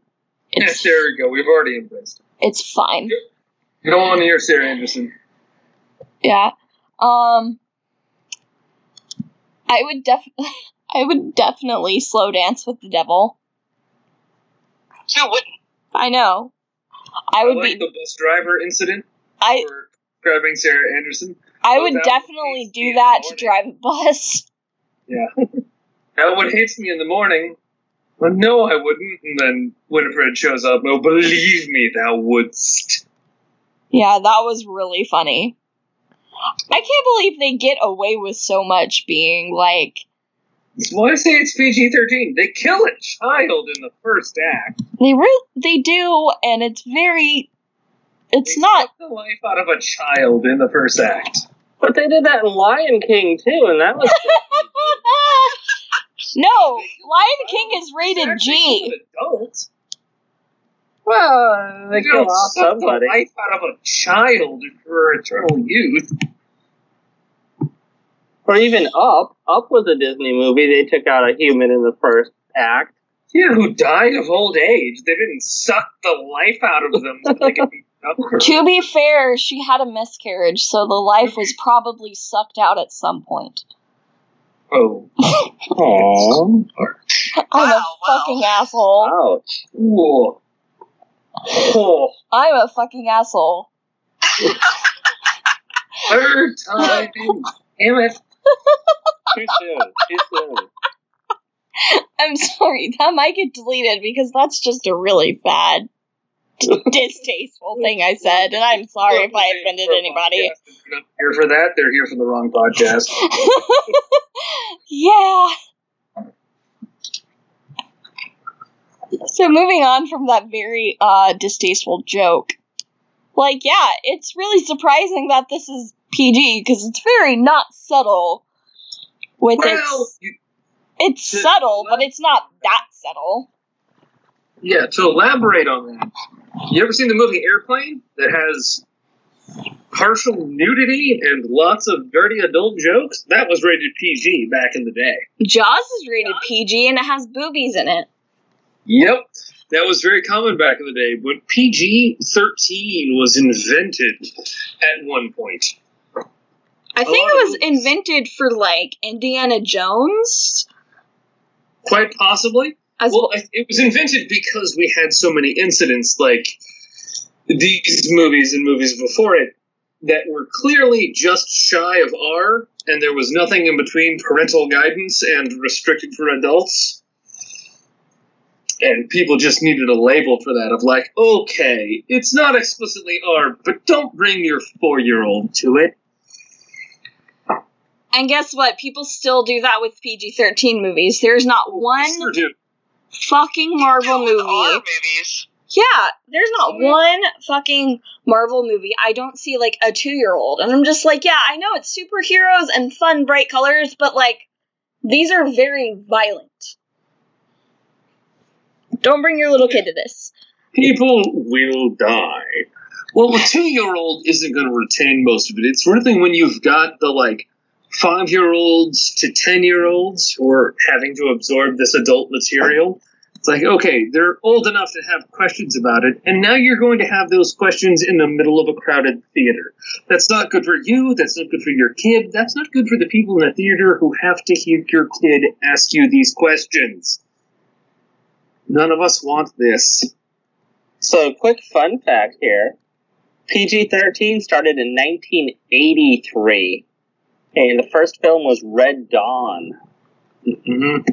Really? That's interesting. I thought it was Gremlins or Indiana Jones. It came out. But it was 10 years before this movie came out. I don't know, like to me it feels like they cut a lot of things out of the script to like borderline that PG rating. Oh, definitely. That was definitely their intent. Because they didn't really need to get much edgier than they were. I mean, they covered it very elegantly through implications.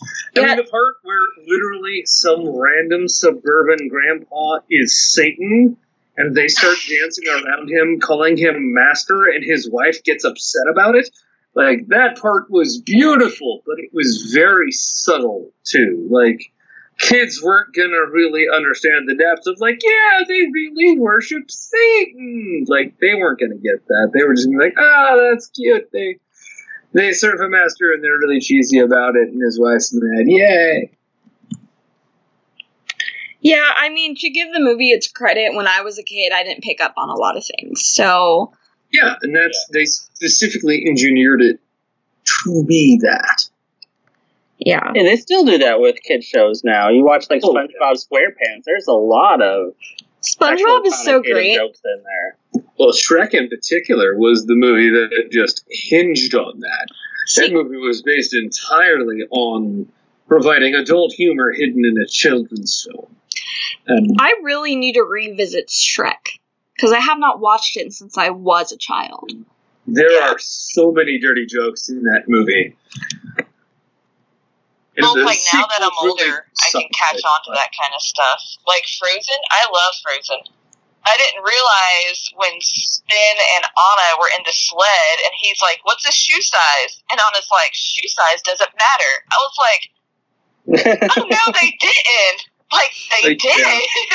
Oh, oh, Disney. Yeah, and they do that. They also call themselves out on Disney bullshit. Um, because it would, he's like, how long have you known him? Oh, two days. Two days? You know, I don't think we can do this anymore. What do you mean? I don't think I can trust your judgment. it's like, oh no, you're you're you're invested in marrying this guy you've known for two days. I'm out. I'm out on this plan. We're not going to do this. Clearly, you're a crazy person. So good. Frozen was ahead of its time. I love it so much. Frozen was a necessity. Because that's the thing that Disney needed to call Disney out on Disney shit so that they could start making decent movies again. Exactly. Well, now like Wreck It Ralph 2, when it had the scene with the princesses, and Yeah. they were So like excited for asking, that one. uh, what's her face? I forgot her name, but they were like asking her questions, like, "Oh, you're a princess. It's like, were you enslaved or captured? You know, were you poisoned?" And it's just like, look, She's like, no, I wasn't any of that. It's like, th- dude, does everyone think you need a big man to come save you? Yeah, what's up with that? She is a princess, and I was like, oh, ha, there we go. There we go. That's very. I do enjoy that Disney is kind of taking, like, laughing at itself after, you know, doing stuff like that for so long. Self awareness Yeah. is critical to making any sort of progress. Exactly. And, uh, but going back to Disney and this movie, what's very interesting, it's become so popular that during uh, the Halloween portion at Disney World, uh, during uh, their ev- special event called Mickey's Not So Scary Halloween Party, which is like um, the park is open from like 6 p.m. to midnight. And it's closed off to anybody who doesn't have a ticket. Um, and I had the opportunity to go when I was last at Disney World, but I ended up not buying a separate ticket for it. But they, um, you go around and you trick or treat. They have special stage shows with the Sanderson sisters performing. Nice. That sounds amazing. I know I'm really kicking myself for not going, but I'll always be there next year when I go. Right. So it really has become a for- uh, Hocus Pocus has become a force to be reckoned with. Oh, absolutely. And I think that's really cool because it is something that, you know, I think it's very intelligent. And Well, it it covers a lot of very dark mythos with a very cheesy tone. yeah, and it's it's just a great combination of the real legitimate darkness that can be tied to Halloween, along with the general cheesy spoopiness that is just kind of generally enjoyable from anyone from ages three to thirty, and God, I hope ages beyond. oh yeah, Oh yeah. And just the fact that it spans those realms is, is delightful. It's really the best thing about the movie is that you can be five and enjoy that movie, and you can be forty-five and enjoy that movie. Because if, you're forty-five watching that movie, you're going to look at the parents who end up going to that party and like, okay, someone just cast a curse on you, so you have to party with your spouse for six hours and you you basically come out at sunrise having partied for six hours, and like woo. And I thought L.A. was a party town. Like that's just a great element for the movie for parents. I love that their parents dressed up and that their mom was Madonna and she looks super Yes. hot. Dracula and Madonna, they went to both polar opposites of the spectrum. Someone went full dad pun, and the other one went full pop idol. Yeah, this was 1993, so Madonna was still Pretty like huge at the time. I mean, Madonna's still like a queen within her own right, but she was like the star at that Oh yeah. point in time for pop music. So she, they had like the cone bra and the braided hair and the ponytail. Oh yeah, they went all out on their costumes. Well, I thought that was so great, and like you know, that whole scene is just amazing when they get on stage and start singing. Well, like Elizabeth and I talked about this uh, beforehand, like when we watched the movie a couple weeks ago, of how okay, so their family is originally from California, and Comic Con has been running for an extremely long time in California. And the parents' costumes were really next level for a party in Salem when they had just moved there. So maybe, just maybe, the parents were OG cosplayers. I like your headcanon. I like that. Um, they were going to Comic Con for years, and then they moved to Salem. They're like, "Oh no, no, we got this." No, um, I actually went to Salem for. I just had a night there, unfortunately, because Boston is very expensive to stay in. If you didn't know, um, so I uh had a, a night there, and I went on a ghost tour, but I did get to go by the Hocus Pocus house. Oh, that's nice. Yeah, unfortunately, I didn't grab any pictures because I was just like, wow, this is cool. I'm going to be late for my ghost tour. And the tour that had like a lot of their lore was sold out because I waited till the last minute. But it was a good time. It was so cool up there. And like, I'd really love to live in Salem. Like, going downtown, um, it was just really neat. That like there's a lot of history on old stuff, but like in every single window there was like either a pentagram or a pride flag. That's amazing. Sometimes both. I mean, we know how the gays love the spook. I mean, Babadook is an LGBT icon. Yes. We need to do the Babadook. He's Oh, the best. That's such a good movie. Yeah. Joe, didn't I get you to watch that?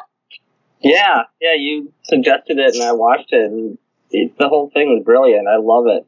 I've never watched it before, but I'll gladly watch it. It's on So- Netflix. It's so good. It's a great Just movie. say that he's a Saga Plus icon. I mean, kind of obligated to it. Yeah.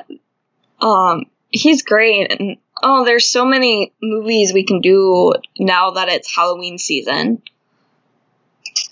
We do love Halloween season. Yes. You do trick or treat. Oh. Yeah, that's one of my favorites. Same. I. That's like a every Halloween.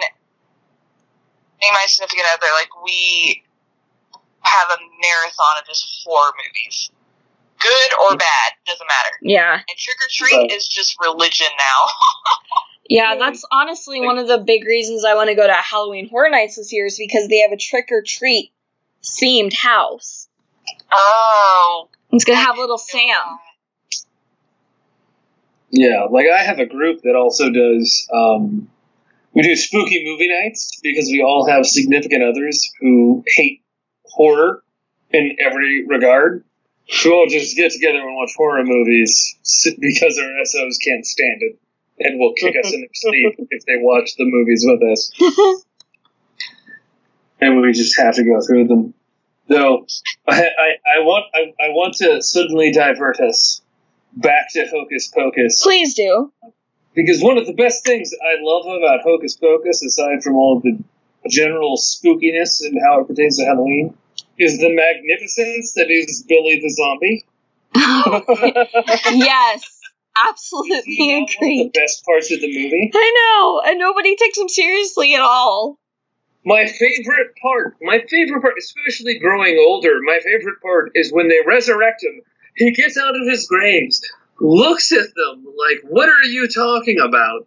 Turns around, sees his own gravestone, and rather than be surprised or dismayed or horrified, he just makes the strongest nonverbal sigh ever depicted in media. Of just, ugh. Ugh, I died. he saw this coming and is just really disappointed that it, it that it actually happened. Like, damn it, I knew, I knew it was going to happen, and here we are.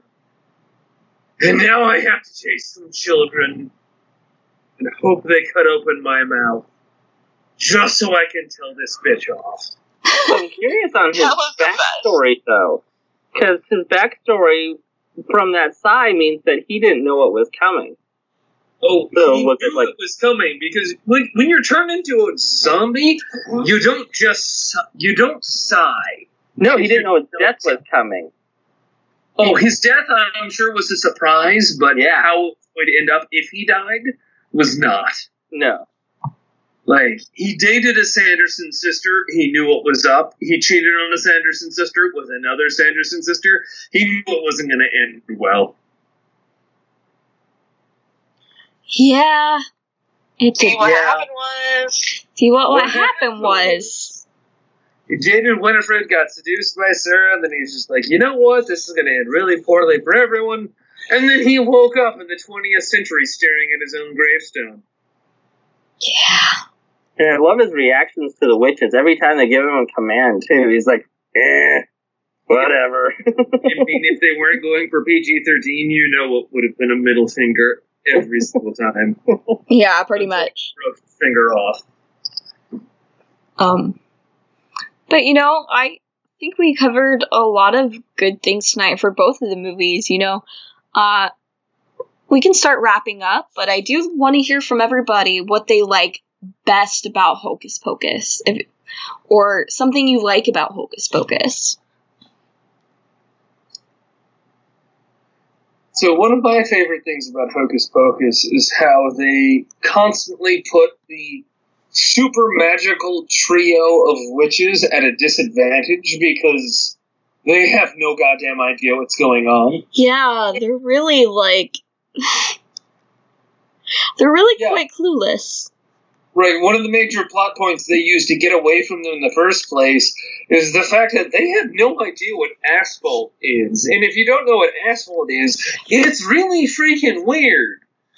It, it's this weird, semi liquid looking solid surface, and it makes absolutely no sense if you have no predetermined context for what the hell asphalt is. So the men you escape from the witches, they're like, asphalt, oh my god, it's a dark black river of stone. What do we do? Oh, oh no, it's solid. Okay, we're fine. We're totally fine. But it took them several, like, a few minutes to figure out that was the case. So, they bring them in as all powerful witches who are also completely detrimented by the fact, like, oh, we missed out on a few hundred years of technology and everything else. Like, they do at one successfully murder them all. They do murder the witches by trapping them in a very high-end kiln at the local high school. Yeah, that was a very fancy kiln from a high school. It was a really nice kiln because it's this giant sealed room that they were able to just trap three witches in. Like, I'm dating an art teacher, I promise you. Most high schools in modern day don't have a, a kiln room that nice. Most What? Art rooms now don't have sketching pads. Yeah, no, sketching pads are. Yeah, they've got, they've got modeling clay. They don't have sketching pads. The film room has a fan from 15 years ago with a massive technological flaw in it that'll cause it to cause it to spontaneously fail and might burn down the high school. But you know, you don't need any more money, money for schools. Oh look, we're back to politics. Anyways, Aesthetic. but during the during the Salem witch trials, when they burn people at the stake, if they were a witch, they wouldn't burn. Isn't that correct? But if they weren't a witch, they would burn. No, I, the burning would work no matter who you are. It was the drowning that wouldn't work if you were a witch. Yeah. Uh, They throw you in the water, and if you were a witch, you would float like a duck. It wouldn't drown. Yeah, right. Burning works for pretty much everyone. Mm-hmm. Yeah, burning's kind of like the go-to. Mm. Fire. It purifies. That- I mean, that was just their excuse because fire destroys literally everything. It does. So, Joe, Yes. coming to a close, what are some of your thoughts on Hocus Pocus, and what do you like about it? What do you like best about it? Or what are just some random things you like about it?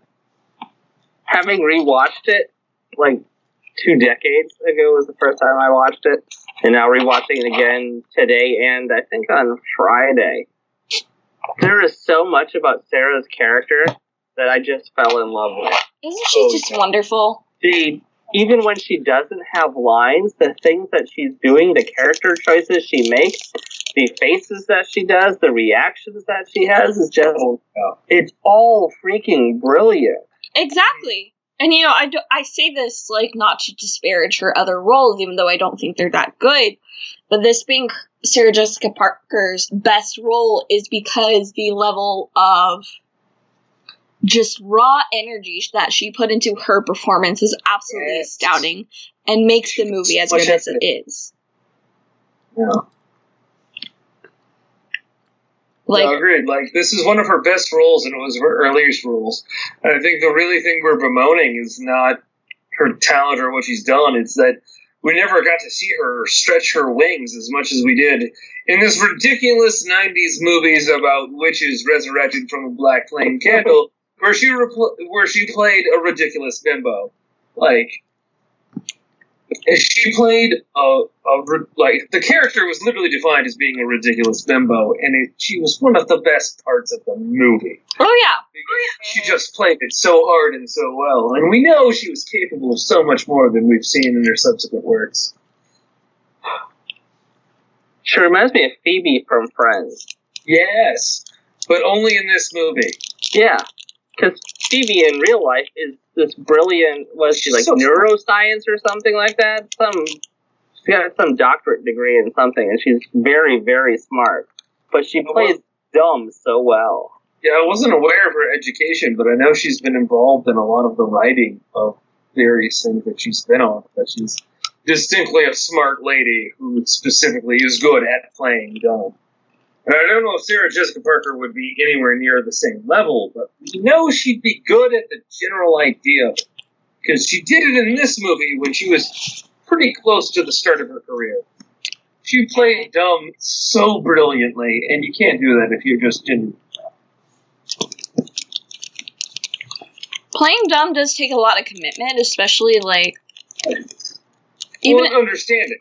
To actually play it humorously, if it's just dumb to be dumb, okay, yeah, any idiot can play dumb to be dumb, but to play dumb in a way that's humorous and furthers the plot takes a level of understanding that true idiots aren't capable of. exactly. Like in Tropic Tropic Thunder explained that really well. If you've seen that, You're right, it did. That's such a great movie. I've actually never seen it. You need to Oh. watch it. you have It's to watch it. Certain. I will. It's, it's, it's brilliant. I will. So Elm, Uh, I like the whole legends, you know, like y'all have already said, how they took these dark legends, you know, and urban myths and just mythos in general and turned it cheesy and not as scary.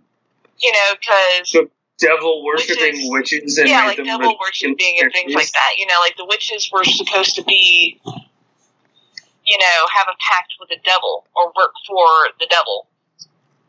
And uh, like if you watch the movie The Witch, it's almost like the same thing in the sense of do you mean the witch or the v- v- v- v- vitch? the v- v- witch. the love Vivitch of that we actually just did an episode on and is posted on our website. I need to I, I need to watch it like or listen to it all of it because I listened to half of it before I had to go to bed for work. But uh, like y'all were saying, you know, like the ending where Black Phillip was actually the devil and he's like, "Hey, I can give you whatever you want." And she's like, "Okay." And they walked into the woods, and then everyone started floating. You know, that's like a very witchy thing that people believed, and that's kind of like in Hocus Pocus. You know, they're flying on broomsticks, they're kidnapping children, they're, you know, close with the devil and they cast curses and there's an evil black candle that does things and in reality it's the complete like opposite to an extent. Yeah I, I don't really know any quote unquote evil witches. Most of my friends who are witches and that i talk to online they um, are very peaceful and loving. Yeah, you know, and it's kind of like in Halloween Town. Those are the kind of witches you're going to see versus Hocus Pocus, which is the all, you know, evil one. But what people kind of forget is, you know, Hocus Pocus by, isn't really like an accurate representation what something like Halloween Town is. Yeah, yeah you know, it's self-empowering things. It's not capturing children and eating their souls to regain like immortality. Right. The Hocus Pocus is the representation of how, like, 18th century, 17th century Puritans would perceive anyone other than Christians and how they would expect them to act, and then expecting those stereotypes, how they would hold up versus the 20th, 21st century. And I yeah. think that's part of what would be so delightful. It's taking this absurd stereotype from yesteryear and then applying it to the absurd stereotype of what at the time was current day. And of course, in our case, literally seeing 90s depicted as current day is hilarious. So, seeing. Uh, I will never not laugh at that grunge bully kid. Because that is like the epitome of 90s to me. Just like the shoulder length blonde hair on a dude who oh, yeah. looked like he wanted to be a part of Nirvana so bad. Who like was the Blair Witch Project, the original Californians. What? He was still making fun of Californians despite having shoulder length blonde hair. Exactly. Yeah. you mean the epitome of California? Then in, I don't know now. Yeah, that's pretty consistent for California from here on, from yesteryear into current year. Fair enough. It's like the original Blair Witch Project. Yeah. The characters were very, not, you know, nineties. Oh yeah, and um, if you ask me in my not so humble opinion, I think '90s is like the worst decade for it was cringeworthy. God, and like I don't know. I've gone into fights about people with people. Eighties and nineties all fall into that category for various reasons. You know, I just think the '90s more so because, like, yeah, there was a lot of crap in the '70s and '80s, but it did spawn some of the best you know, films that were ever made where I just don't I get that. honestly say that that's most likely just because you were forced to live through the 90s. If you were forced to live through the 80s at the point in which you were cognizant, you would probably say the same thing about the 80s. Oh, no, I, I like the 80s. I grew up through the 80s, and I liked the 80s. I didn't like the 90s. You like the highlights of the 80s. Yes. I mean, Everyone likes the highlights of the 80s. Actually, growing up in the 80s, that's a different matter. All right. I will agree to disagree, and we can fight about this another time, John. Sure. I, I'm, I'm just pointing out that, like, the first few years of your life, you never experienced the truest bullshit that a decade has to offer. I mean, to be fair, I didn't watch a lot of 90s horror until the late 2000s. Yeah. Well, like the years that you had your teenage years are always going to be the years that you either hate the most or love the most because that's when you turn into a grown up, or at least started to. So I was a teenager, um, late 2000s, early 10s, and I really like the horror movies that came out that at that time. That's how we got Martyrs. Martyrs came out at The that time. Martyrs is so good. Yeah, we did an episode on that too. Feels so I'm just gonna have to go through and watch all of them, Yeah. or li- I mean, listen, not watch, whatever. Yeah, but um, I, I'll go ahead and round us out for the night. Um, I love Hocus Pocus, and I actually, admittedly, I hadn't watched it in a quite a long time because I hate following crowds, and everybody seemed to like it all at once about five years ago. I haven't watched Hocus Pocus consistently for at least 10 years. Oh, and I'm sure there's a lot of people who have. However, it's like among the trends and things, like I had not watched it since it was on Disney Channel. I hadn't watched Disney Channel in like 15 years. And then everybody just started loving it, and it just kind of got on my nerves until I actually sat down and watched it. I was like, okay, I'll give people credit. This is actually really good. But but I'm I will admit I am somewhat of an elitist asshole when it comes to movies and pop Well, to culture. put a tagline from Hocus Pocus, I've always wanted children, and now I think I'll have one. On toast! Pretty much. Pretty much. It's something that if you only see the fringes of, you're not really going to appreciate. But once you've watched it, oh no, there'll be something in there you like. So it really is a good movie. Um I do see what people see in it.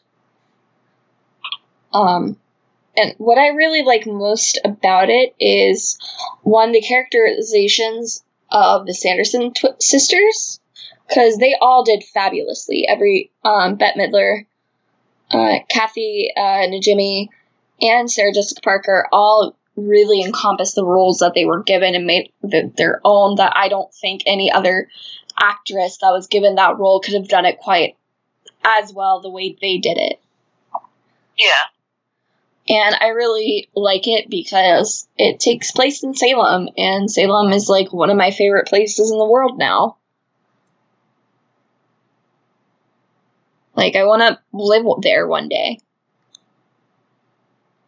But only in like the spring through summer because I can't do winter in New England. I will die, and it will not be fun. That's when you go back down to Orlando. That's my plan. Condo in Orlando, condo in Salem. So yeah, it's not.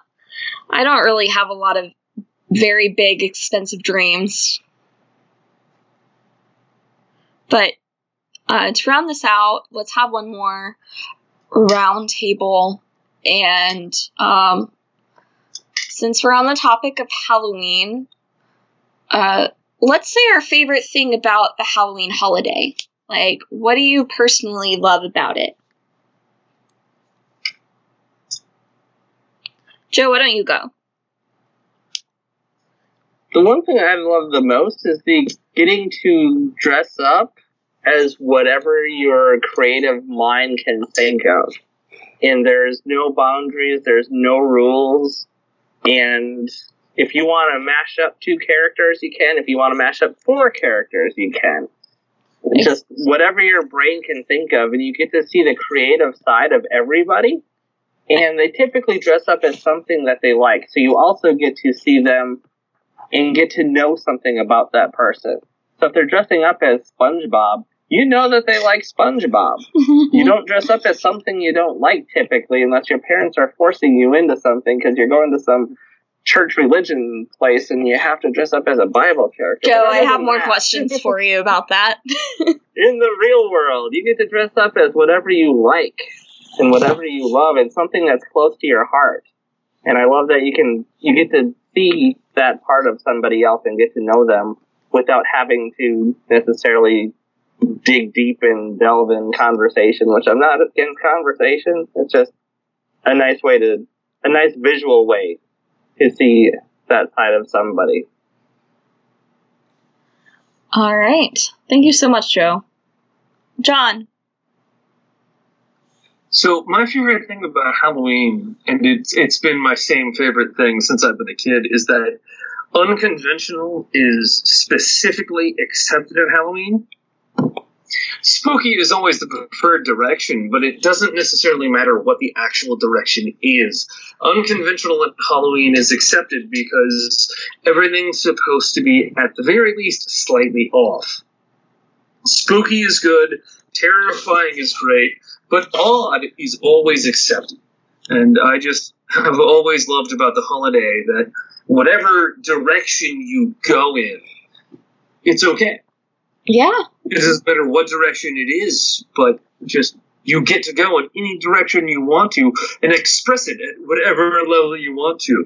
Is it a pin? Is it a, is it a shirt? Is it a full blown freaking costume? It doesn't matter. All of it works. And I, I just love that anyone can go in whatever direction they want in. And of course, I love that the general direction is spooky. yes. I like spooky as well. Al, why don't you go ahead? Tell us what you like about Halloween. Oh, what do I like about Halloween? Uh, it kind of, I, I still love it for the whole, you know, like everyone's already said already, that whole aspect of creativity, and you know, it doesn't matter how odd you are, you're going to be accepted. But after becoming a witch, you know, it's become almost a sacred day. Um, because it's known as the witch's new year, and so like my new year now starts in October. And so it's a day of almost like rebirth and connecting with ancestors and kind of just going on all out on a holiday. You know, you decorate, you dress up, you, you know, the kids coming for candy, you do all that, you know, and then you do like a ritual or a spell, and it's just like an awesome day. It's like you, you have the whole day to kind of do like whatever you want, and even if no one believes in any of it, if they see you doing it, you're not crazy. Yeah. You're like, what's he doing? It's just like, oh, I don't know, it's Halloween. It's like, oh, okay, that, that works. You know, you don't really have to explain anything you just are, and that's that's really why I love it. Like it's just become so much more. At the same time, it's the same as it's always been. If that makes any sense. It makes perfect sense. So, uh, to round everyone else out, I I agree with everybody. What I like about most about Halloween is that it ha- um draws together from people from different walks of life and they all just kind of get together and celebrate the spooky or the weird Yeah. or the odd. And that's great. And it makes me want every day to be Halloween. Not because of like I want to wear a costume every day. I'll go ahead and do that if I want to. um, but it gives everybody like a chance to really connect and talk about things that they're passionate about. It's empowering. Yeah. And that was one of the things that I loved about working at the Atlanta Zombie Apocalypse with you two, with Elman, with Addison, Yeah. was that the people there, it was such a diverse range of people. And there was probably, what, about 100, 150 of us? And Mhm. we were all friends. We were all accepting. And it didn't matter if you were nerdy, if you were athletic, if you were cheerleaderish, or if you were a popular kid, or whatever. All of us, we were just friends and we were doing this haunt together. And it was just very, very, a very loving family situation. It really was. I have to agree. Like the AZA was it introduced a whole new world. yeah. You know what I mean? Like it, it introduced so much, and I'm still friends with like almost everybody, you know, like over the years and stuff. And now I'm able to rekindle, you know, a friendship with Addison. You know, it's like, oh man, I haven't spoken to you in like what six years, and uh, you know, it's like it was just crazy. And a lot of us, you know, we're still family. Yeah. You know, and it doesn't matter how many times um, you've not how many times, but you know how long has passed. You know, you're when someone's name comes up, you're like, oh yeah, I remember them, and like that's how I met my fiance now. He says hi to everybody. Was at the AZA. Oh. You know, Shags. Shags says hello. I say hi. but yeah, like that's how it was. You know, everyone was just family. Everyone knows each other. A lot of us are still friends. Yeah, I'm um still friends with a couple people on Facebook. The only reason I'm not friends with more is I think I is I go through phases and I usually delete my Facebook and restart. and I'm trying not to do that anymore. I get it. I ended up just changing my name, and I was like, huh, new name, who dis? And then a lot of people didn't recognize me, so they deleted me. So I didn't have to do anything, and I'm like, there we go. there you go. Aw. All right. So, this has been so much fun, you guys. I'm so glad we got to officially kick off Halloween by doing this episode. Yeah, these are two quintessential movies. They're yeah, it's a great way to start it off. We were just, just so lightly and generally spoopy without really going too far in any extreme direction. Yeah. They're just iconic. They really are. So, and I think on that note, I think we can all sign off. So, does everybody want to say bye bye? Yeah, bye everybody. Thanks for joining us, Elm. Farewell, Oh, no, no problem. I don't. I don't have a life right now. I mean, I do, but Listen, I'm trying to just work enough overtime so I can pay for fun things like going to Halloween Horror Nights. amen. So, alright. Uh, I've been Addison. This is Joe.